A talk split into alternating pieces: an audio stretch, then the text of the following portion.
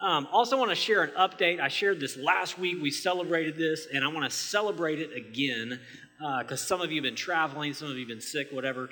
But at the end of December, uh, the end of 2017, December, we asked our church family uh, for $100,000. That's what we needed to finish the year strong in the black, and we did it. You did it. God did it through you. We actually collected $128,000 in December, which is just amazing. So go ahead and give God uh, clap for that. I'm to. I'm going to ask Jim Heston if he'll just uh, pray for us in a minute and just thank God for that and uh, any other needs we have among the body. But I wanted to bring that to your attention because a lot of times we say things, we pray for things, and we don't uh, then stop and properly um, thank God for what he did in response to that prayer request. So it's great. It allows us uh, to start 2018 strong. We're, we're thinking, we're dreaming, we're planning. We're going to have a, a, family meeting about 2018 in, in coming weeks. And I, I want to ask you this. I want, you, I want to ask you to join me in prayer that God would do something very significant and very powerful in Centennial Church in 2018 through this little gathering right here at Coit Lebanon, through the hundred plus people that are gathered here, through our kids, that God will really do something amazing, something fresh, something unique uh, in our hearts, and even through us in our community and the world. That God, that 2018 would be a really significant year in the life of our church. Okay, so I want to ask you to pray that with me, and I just want us to take a minute and ask Jim, one of our deacons to just thank God for that. Uh, pray for some of our missionaries around the world, and then we're going to jump into the Word of God. Okay, so Jim.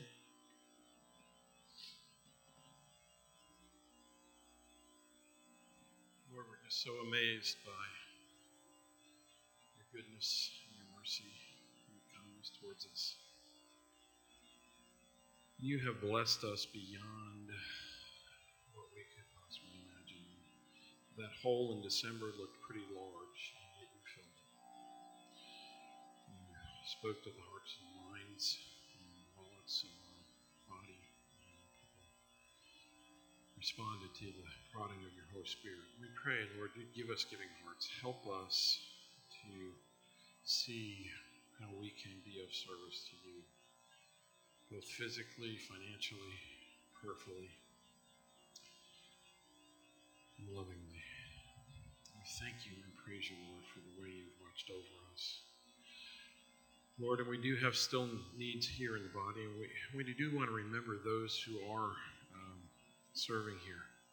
Uh, Lord, we want to lift up our brother John Bockelman, who is leaving soon um, uh, on a, another missions trip, and uh, who serves you so faithfully around the globe. we pray for the fruitfulness of his ministry and for your, your hand and what he and the rest of the team he works with does in these places where we cannot go.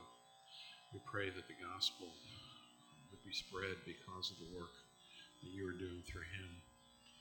We pray for Wendy as she's home with, with the three uh, little ones and uh, still recovering. We ask, Lord, that you would strengthen her during John's absence and help us all here, Lord, to, to come alongside and help them.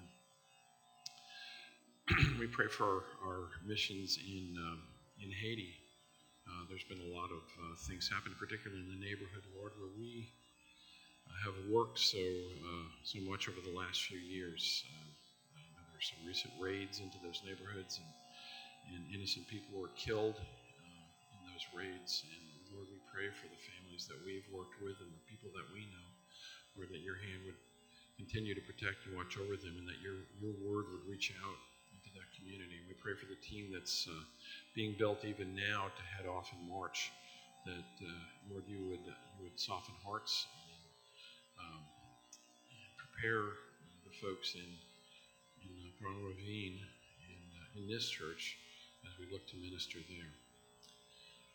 We pray for our ministry uh, that we support there at the seminary and, uh, and for all the work that's being done there and also in House of Hope. And we pray for your Spirit to move and to work through the small acts that we are able to participate in. We pray that your Spirit would double our efforts and help us to reach this world for you.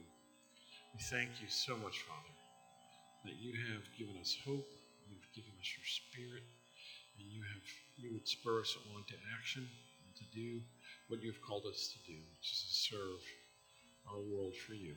In Jesus' name. Amen. Thank you, Jim. Raise your hand if you or someone in your family has been hit this week or weeks past with the flu. Pretty significant number of hands there. It's going around, isn't it?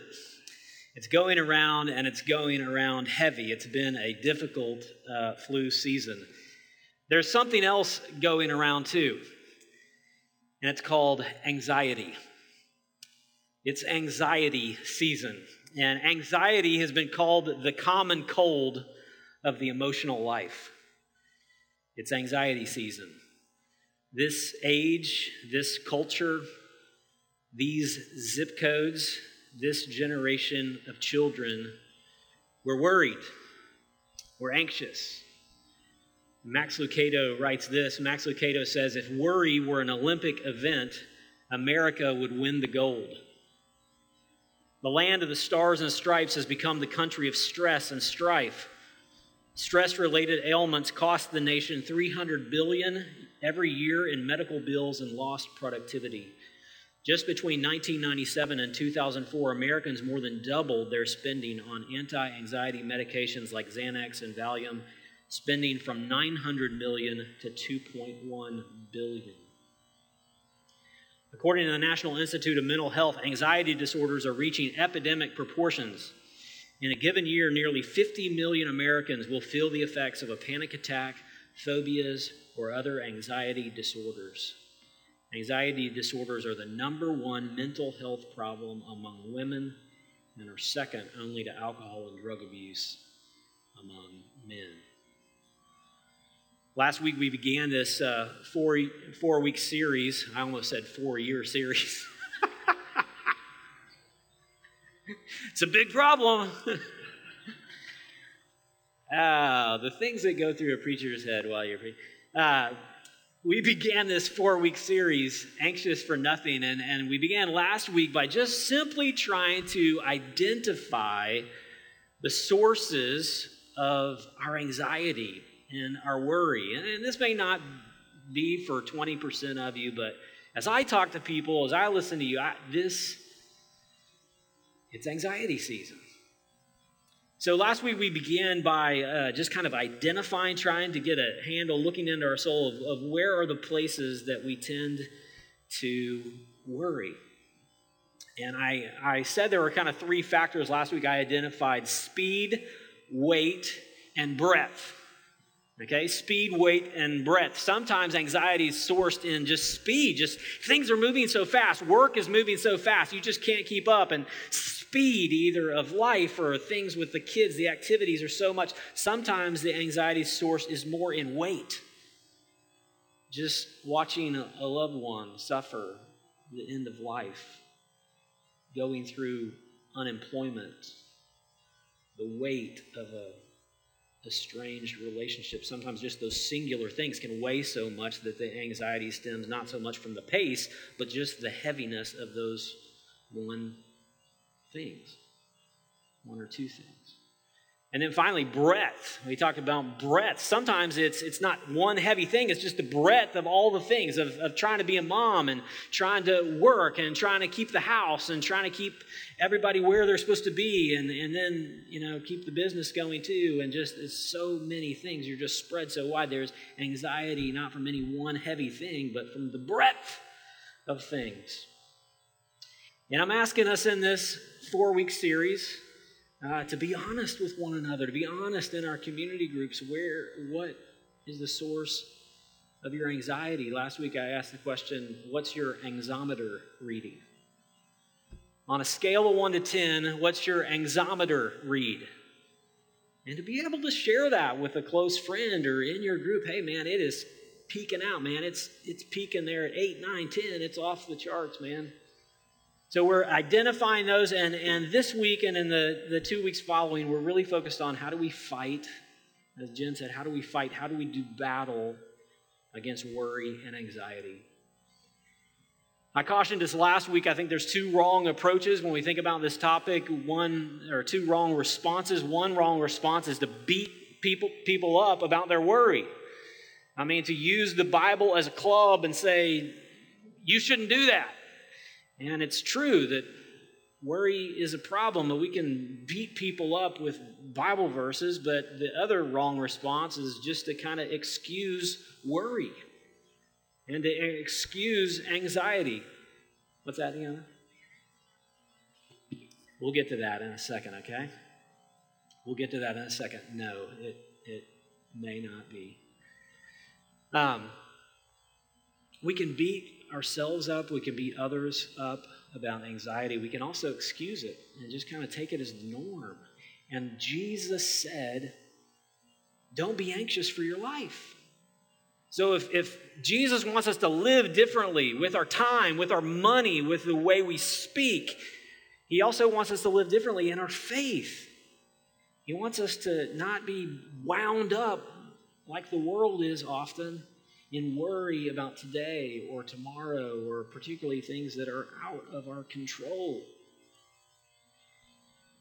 Um, last week we talked about this is a bit of a recap for those of you that weren't here, but and a refresher for those of us that were here. But we talked uh, and we tried to memorize. I'm asking us all in January to memorize Philippians 4 6. Okay, we'll put it on the screen one more time today so you can cheat.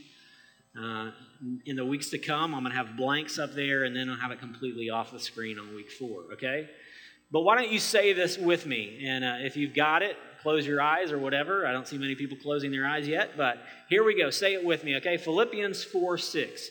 Do not be anxious about anything, but in everything, by prayer and supplication, with thanksgiving, let your requests be made known to God. Did I get it right? Most of it. Philippians 4 6. Now, verse 7 is a dandy too. You really probably ought to add verse 7 to it, but uh, I originally wanted you to memorize all six verses, and someone said, No, they're never going to do that. Don't do that. So I cut it down to one, and now I regret that I didn't make it two. Okay? I'm anxious about that. We're going to spend these weeks primarily in this passage. We looked a little bit at Jesus' words, Matthew chapter 6, last week, where, where Jesus says basically the same thing. Don't be anxious about your life. And he also says, don't worry about tomorrow. Because if you're like me, a lot of your anxiety comes from things that aren't even reality today. They're things that could be, right? They haven't even happened yet. And Jesus says, He speaks to this future focused worry and said, Don't be worried about tomorrow. And in his day, I guess people were just worried about food and clothing because that's what he addresses them about. I have a feeling you and for you and I, it's not just the necessities that we worry about, but it's things way beyond the necessities. A lot of our worry is future focused. Worry is also faithless. Jesus calls the people that he's talking to in Matthew chapter 6, he says, Oh, you of little faith. Why are you worried? So, this is why we can't just excuse this. We have to address it because Jesus said it's an issue of faith. And of all people, people of faith should be less worried than those who have their faith in themselves or in their money or in their work or in their status. Anxiety is future focused. Anxiety is faithless. Anxiety also misunderstands, often misunderstands the difference between responsibility versus control. And I think this can help you as you try to process cognitively your worry. Is this uh, something that I have control over, or that's an illusion? I don't have control over this, but I do have some responsibility here. So, example number one you're a salesperson. Now, your boss, okay, your regional manager or whatever, may think, hey, you have control. You've got to hit these sales. This is, this is your deal to carry. This is your weight to carry. But when you really think about it, can you control your sales? Boss says you can, but here's the reality you can't. What you can do is make the calls. What you can do is set up the appointments. What you can do is do your best job presenting to the customer, but you can't control the sale. So sometimes it's helpful just to ask, is this a something I can control or is this something I simply have responsibility for? And I said last week, there are a lot of things that we have responsibility for, but we don't ultimately have control over. You follow me? Go back and listen from last week. And finally, Jesus says this in Matthew chapter 6. He says, faith, excuse me, he says, worry is useless. And the way he says that, he says, Who of you can add an hour to his life by worrying? It's useless. In fact, it doesn't worrying doesn't actually add hours to your life. If studies would show us, I think, that worry actually subtracts from your life. Jesus knew that before the medical journals said it. Which of you, by worrying, can add a single hour to his life? Worry is useless. I heard this quote 20 years ago, and it's still, I'm still reminded of it often. 20 years, somebody told me this. They said, Worry is like a rocking chair. It gives you something to do, but it doesn't get you anywhere. But man, some of us like a rocking chair, don't we? Because it's what we're comfortable with, and we just keep on rocking. This morning, uh, we're going to look again at Philippians uh, chapter 4, and we're going to hopefully see some tools, some hints here, uh, and elsewhere biblically that uh, the Bible gives us to fight our worry. Okay? So uh, let's read the verses again, verses 4 through 9, and then I'll pray a quick, quick prayer and we'll jump in, okay? Uh, would you read it along with me? It'll be on the screens here as the ESV translation if you've got it on your device or the Bible's in front of you. So read it along with me beginning in verse 4. Rejoice in the Lord always. Again, I will say, rejoice. Let your reasonableness be known to everyone. The Lord is at hand. Do not be anxious about anything but in everything, by prayer and supplication, with thanksgiving, let your requests be made known to God. And the peace of God, which surpasses all understanding, will guard your hearts and your minds in Christ Jesus. Finally, brothers, whatever is true, whatever is honorable, whatever is just, whatever is pure, whatever is lovely, whatever is commendable, if there is any excellence, if there is anything worthy of praise, think about these things. What you have learned and received and heard and seen in me, practice these things, and the God of peace will be with you. Amen. Let's pray. Father, we come to you and uh, we just confess uh, too often we are sitting in our rocking chair worried. I know that's too often the case for me. Father, I pray that through this passage, through these weeks, you would break through to our hard hearts, you would break through to our faithless hearts, and you would help us to trust you more. God, free us of the prison of anxiety.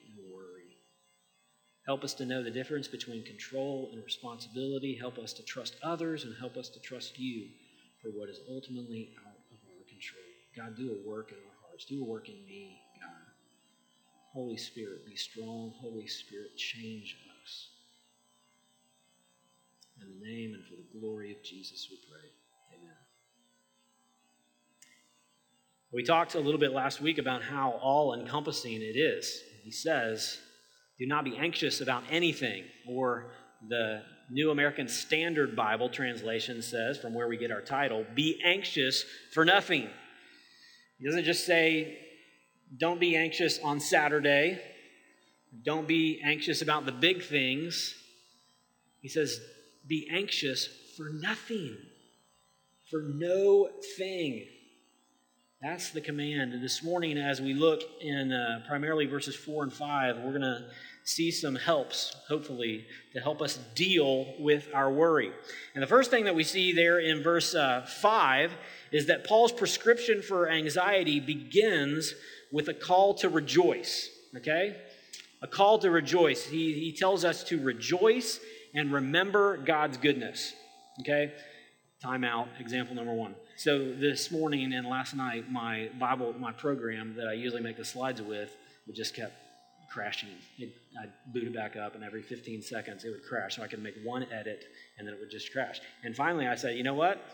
Don't worry about this. So we don't have the points on the slide today, okay? That's, that's, the, that's the lesson. So if you want the points, one thing, uh, advertisement here, on the CC app, any week if you go to the CC app and you hit on sermons, there's places, there's a place there that has the sermon notes. You can click on that and it actually has a little fill in the blank. It's got the discussion questions for your community groups, blah, blah, blah, blah. Okay, commercial over. But if you're one of those people that has to have the notes, go to the CC app and you'll get the four points of the discussion questions and all that. The rest of you are just going to have to listen. Okay? So, verse 4, he starts this, uh, this topic of worry by saying, Re- Rejoice and remember God's goodness. Rejoice in the Lord. Now, joy is a noun, joy is a fruit of the Spirit, but it's also a command. And right here, rejoicing is, is emphasized. It's in the imperative mood, it's a command. It says, rejoice. And that's present tense. The idea in the Greek present tense is that it's ongoing, continual action. That's the way he said it. Be rejoicing. And not only does he have it in the present tense in the imperative mood, but he adds this extent to it where it says, Rejoice in the Lord when? When things are going good, when it's Saturday, when you got the day off on Monday, no, rejoice in the Lord, he adds, always. And then he's just stacking it up again command, always. And then he's going to repeat it. Again, I say, rejoice. He's commanding us to rejoice. Always. Repeated. When you begin to rehearse the worry, we, when you begin to forecast and meditate upon the worry, Paul is saying instead, rejoice in the Lord. Rejoice in what's good. Remember what God has done. Remember his faithfulness in the past. Remember the good things you have in the Lord now. And obviously in the Lord, but also just in, in your life in general. One of the things we know he wants us to, one hint of what we rejoice in is if you look right back up in the previous verse, he's talking to these ladies in the church who have kind of been having this spat, and he's telling them to, to get along. And he says, uh, Pray for help these women who have labored side by side with me in the gospel together with Clement and the rest of my fellow workers whose names are in the book of life. I think that's a little bit of a hint about what he wants us to rejoice in the Lord about in verse 4. Rejoice because your names are in the book of life. No matter what is crashing down around you, rejoice because the fact of the matter is things can crash around you, and one fact will remain the same. If you know Jesus, your name is in the book of life. So, the worst thing that can happen to us today or tomorrow is that we die and we go and we're with the Lord eternally. Rejoice in the Lord. Your name is written in the book of life. Take stock, not quit, quit rehearsing the bad, quit, quit catastrophizing what could be, and ta- stop and take a minute and change your focus not to forecasting, not to rehearsing, but to rejoicing in the goodness of God. Easier said than done. Let me give you a couple examples about this straight from the scriptures. Okay, turn with me, again, not on the screen, but turn with me to Lamentations. Been a while since you've lamented, been a while since you've read, you've read in Lamentations. Wonderful book. Don't count it out. Uh, Lamentations chapter 3, and follow along with me. We're, we're going to start in verse 17, and I want you to see that Jeremiah, who writes Lamentations, is rehearsing Uh, God's goodness. He's rejoicing. So, verse 17, and, and if you want to talk about someone who's got some anxiety and maybe, you know, some mild to moderate depression, read the first 16 verses of chapter 3 of Lamentations. Okay, but he gets to, we'll skip that. Verse 17, he says, Jeremiah the prophet, the man of God, says this in verse 17 My soul is bereft of peace. That's anxiety. The opposite the antithesis, I think, of, of anxiety is peace. It's confidence in what God's doing. It's confidence. It's all going to work out. Verse 17, he says, My soul is bereft of peace. I have forgotten what happiness is. That sounds like depression. Verse 18, So I say, My endurance has perished. So has my hope from the Lord. Verse 19, Remember my affliction and my wanderings, the wormwood and the gall My soul continually remembers it and is bowed down within me. But, verse 21, but this I call to mind, and therefore I have hope. The steadfast love of the Lord never ceases, his mercies never come to an end. They are new every morning. Great is your faithfulness. The Lord is my portion, says my soul. Therefore I will hope in him. What is he doing here? He's being honest. Verse 17, he says, here's, here's the state of my soul. My soul is bereft of peace. I'm anxious. I've got all this memory of the bad. I'm facing my accusers, and this is not an easy task that God has given to me. He says, But this I call to mind, verse 21. He's preaching to himself. He's preaching to himself. He says, The steadfast love of the Lord never ceases, His mercy never comes to an end. He is listening to his soul, verse 17, but then in verse 19, or excuse me, verse 21, he is preaching to his soul. He's talking to himself. We can either listen to ourselves or we can talk to ourselves. And the scripture here in Jeremiah is demonstrating don't listen to yourself all the time.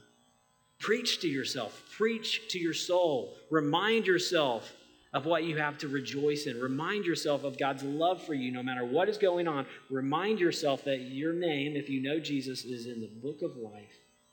And his love for you is new every morning. New every morning. Great is his faithfulness. Let's look at one other example. Turn with me also to Psalm chapter 42. It's the same kind of idea, but to reinforce it, Psalm 42, verse 5 and verse 11.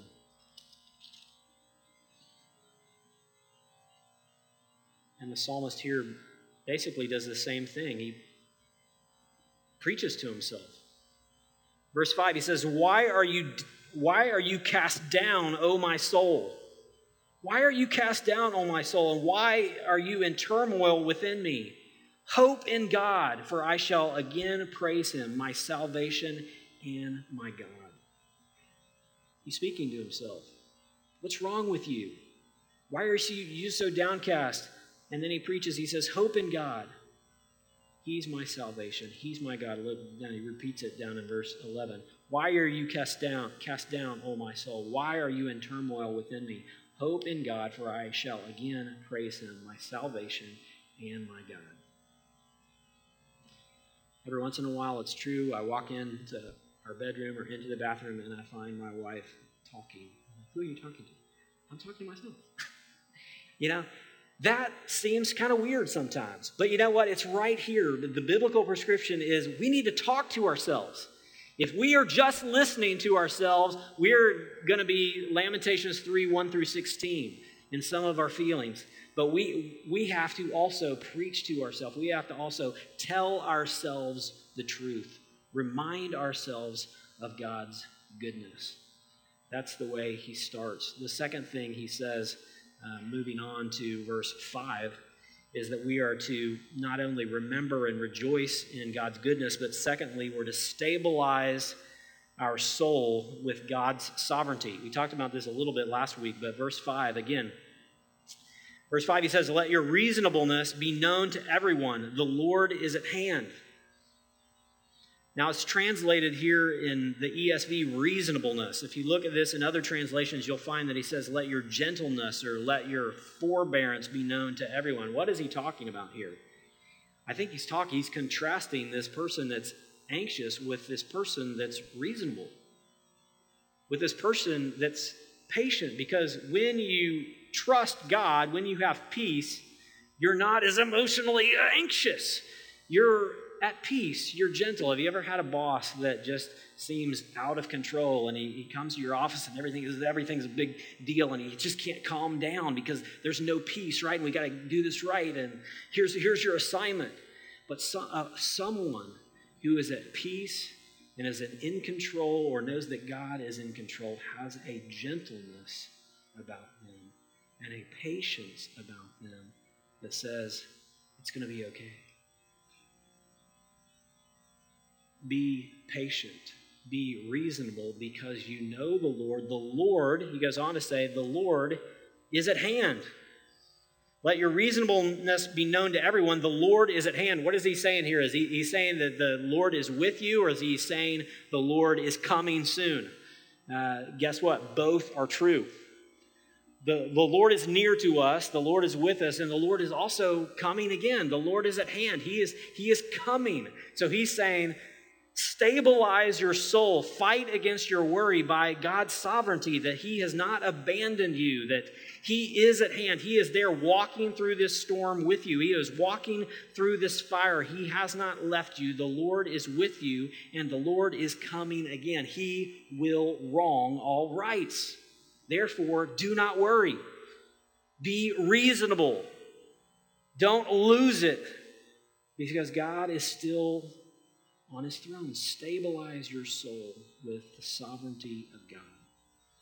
I heard one preacher a long time ago say this the sovereignty of God is not some mystic, secretive thing that's supposed to just confuse us and confound us as theologians and people and philosophers or whatever. It is the pillow that we rest our head upon at the end of the day. God's sovereignty is the pillow that we rest our head upon And for some of you right now, I, I, I see it in your eyes. How in the world can that be with what's going on? That's hard to believe. I understand. I'm there with you. Nevertheless, it's true. He's on his throne. He's with you. He has not abandoned you. When I uh, in high school, I was a wrestler, and uh, uh, I know it's kind of a disgusting sport, but um, we. Uh, I am going to take my son to a wrestling match, and he, he was like, I showed him some YouTube videos and stuff, and he was like, That's just a weird sport, Dad. I thought you were going to like it because it's like fighting and stuff, and that's kind of weird. Um, there's a couple wrestlers in here. I won't point them out right now. Uh, on our high school wrestling team, we had the secret weapon because I was a little guy, wrestled 123, 130, 136, and uh, I was decent, but I was not, certainly not the best on the team. But we had a heavyweight that was the heavyweight of all heavyweights.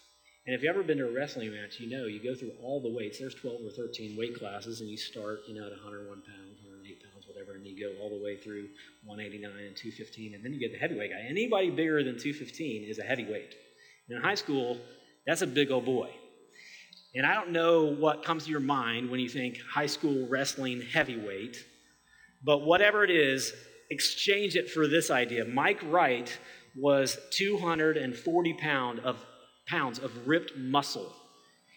I mean, cut, shoulders huge, bicep, I mean, just defined. I mean, his, this is not the stereotypical heavyweight wrestler. And so he would get those kind of round guys and he would just toy with them like a cat with a, you know, little mice or something, you know, mouth. Um, Mike Wright was the heavyweight of all heavyweights. And if you know anything about wrestling, you start at those lower weights, and as the team scores advance, you know, if there's a tight duel, then it comes down to the heavyweight match. And we, on my team, we always had the confidence that Mike Wright was going to finish the deal. If we, if we were tied, or even if we were down by five points, we needed Mike Wright to come through with a pin that would give our team six points and we would win the duel. And so guys like me could go out there and just, you know, kind of play around and maybe win by one or two points and kind of barely get the win. But if, if, if it came down to the end and it was close, we know we knew we were confident because we had Mike Wright on the team. And Mike Wright, our heavyweight, is going to finish this deal. Mike is at hand. And what the passage is saying is that the Lord is at hand. You, you can lose your match and be confident that He's going to come at the end and He's going to make it right. He's going to put things right. That there will be victory, as bad as it looks in the middle, as bad as it looks down in the, lower weights, He can come through and win the whole deal. Now, that doesn't exactly work. I understand, okay? But you get the point. When you've got him in your in your on your team, when you've got him in your pocket, you don't have to worry because you know, you know you've got a closer. And Paul is saying, the Lord is on your side. He's got this. You are attached to the winner. You are attached to the King of Kings and Lord of Lords. You are attached to the one who is coming again and we'll put all this mess right. And you can anticipate a world with no more weeds and no more worry. Because the Lord is at hand. He's coming. If you don't have that in your toolbox as you go through a broken world, as you encounter anxiety, I don't know how you do it. Because ultimately, the sovereignty of God is the pillow that we lay our head on. It's all going to be okay.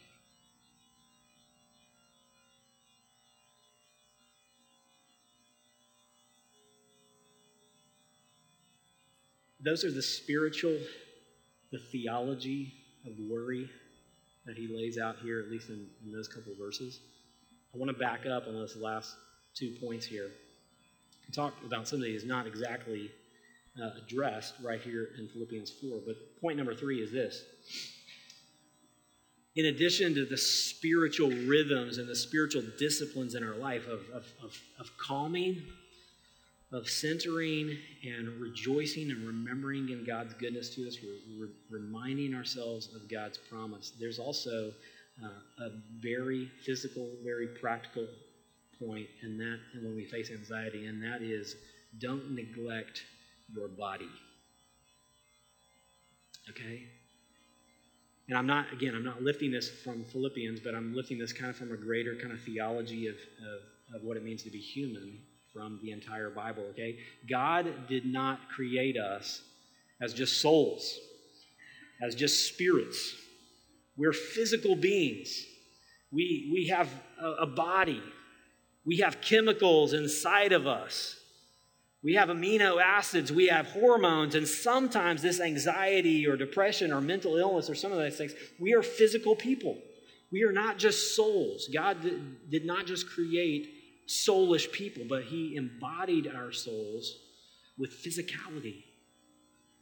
And because that's the way he's designed us, I think a broad kind of teaching from the scriptures is, is that when we face anxiety, we also have to pay attention not only to our spirit, not only to our mental capacities and the way we're thinking about things, but we also have to pay attention to our bodies. So, what happens when we're anxious? I'm talking here about diet, exercise, I'm talking about medication. What happens when we're anxious in terms of our diet? Uh, a couple things. Well, sometimes when you're anxious, you just don't eat. And that doesn't help your anxiety. That doesn't help your physicality of this problem. Uh, others of us, we go through a period of anxiety, and, and rather than like fasting and just like not eating anything because we feel so wound up, is we just eat junk. We just eat garbage. We just eat fake food, and that also doesn't help your mental outlook. It doesn't help your spiritual life. So we're holistic beings. So body and soul and our, our mental state, all of these things work together to help us be either healthy or unhealthy people that we are. So when, we're, when you're facing anxiety, you, you can't just sometimes, you, you can't just ignore the physicality. You have to think about your diet. You have to think about exercise. Sometimes you're in anxiety and all, all you're doing is pacing and pacing and pacing. And sometimes you have to do something physically, whether it's exercising or it's going and just forcing yourself to sit down for five minutes to help with the physical side of anxiety. We're not just spirits. We're not just brains on a stick that need to hear some truth. We also have to take care of ourselves to be healthy mentally, physically, spiritually. Final point, and uh, I think we could show this from Philippians if we have time, but not only don't neglect your body, but final point, don't neglect the body of Christ. I see this over and over again. People go through a hard time or people, people are really struggling, they're anxious, and, and what we should do is move into community, and what most people do is actually move out of community. So you're going through a hard time, and sometimes that's when you're when you're tempted to pull away from church, to pull away from the men's or ladies' Bible study or your community group, and that's the time you actually need to press in. But man, I don't want to be vulnerable. Oh, I'm the only one struggling with this. No, you're not. Don't neglect your body, but also don't neglect the body of Christ. We have to be a people that minister to one another, and where we can go and confess our sins and our struggles and, and bring those things into the light so that their power can be exposed. Um, a, a, a, while back, just recently, I was uh, really anxious about some things. I prayed with a friend one afternoon, physically, got together, we prayed together. The next day, I told my wife, I was like, you know, this, this day, has been so much more peaceful than yesterday. And I wonder how much of it has to do with just speaking that and praying with someone that cares about me. Don't neglect the body of Christ. I told you last week um, about the most anxious person in our home, our dog. And he's got the perfect life, he's got it made in the shade. But for some reason, he's just anxious all the time. Particularly, he's not anxious all the time, but he's anxious particularly when the schedule changes or when we leave for a while and he chews at all the door frames. So we got all our door frames that are messed up because of this stupid dog that somebody just had to have. You know what people have told us? Numerous people have told us. I'm just kidding. I wanted the dog too. But I sure love to blame. Uh, you know what multiple people have told us will fix that? No. I'll try that though. Thank you. Write that down. Get him a friend. Get him, get him a buddy. We adopted him, and he had a sister that he'd grown up with for four years, and now he's been adopted and been taken away from his sister. What jerks we are. And you know, people keep telling us, get him a friend. No way.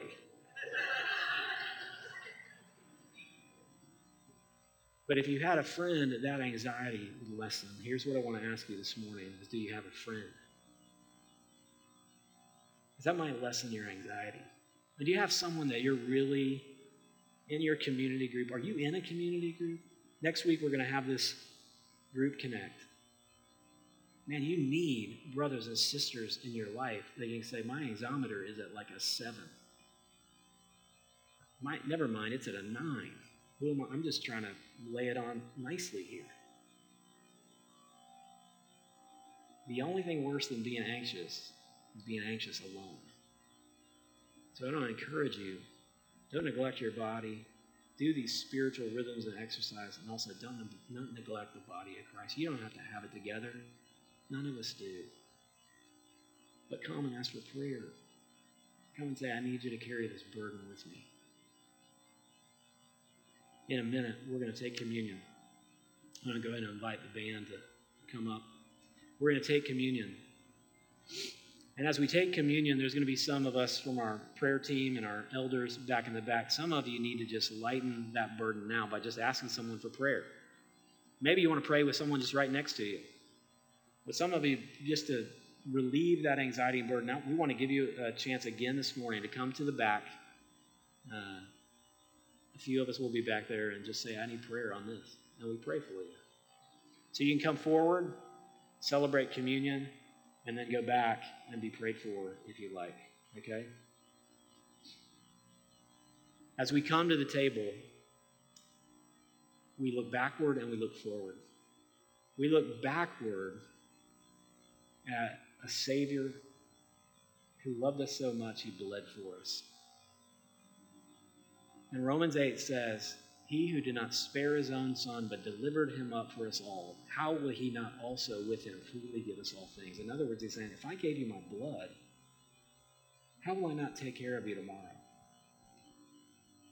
I love you. You're, you're mine. So we look backward and we remember. But as we come to the table, we also look forward to this kingdom that Jesus talked about as he initiated communion. He said, I'm not going to celebrate communion with you, my brothers, until I celebrate it again with you in the kingdom. As we come to the table, we look backward and we also look forward to a kingdom where we'll be with our Savior Jesus in perfect community with one another, and all the weeds and all the worry will be no more. And we will enjoy fellowship. The Savior who bled for us, the Savior who is at hand, is coming again. Father God, comfort our hearts we have so much and yet we worry about so much. It's just this paradox. God, minister in these moments through the table, minister in these moments through song, through prayer, to grow our faith and decrease our worry.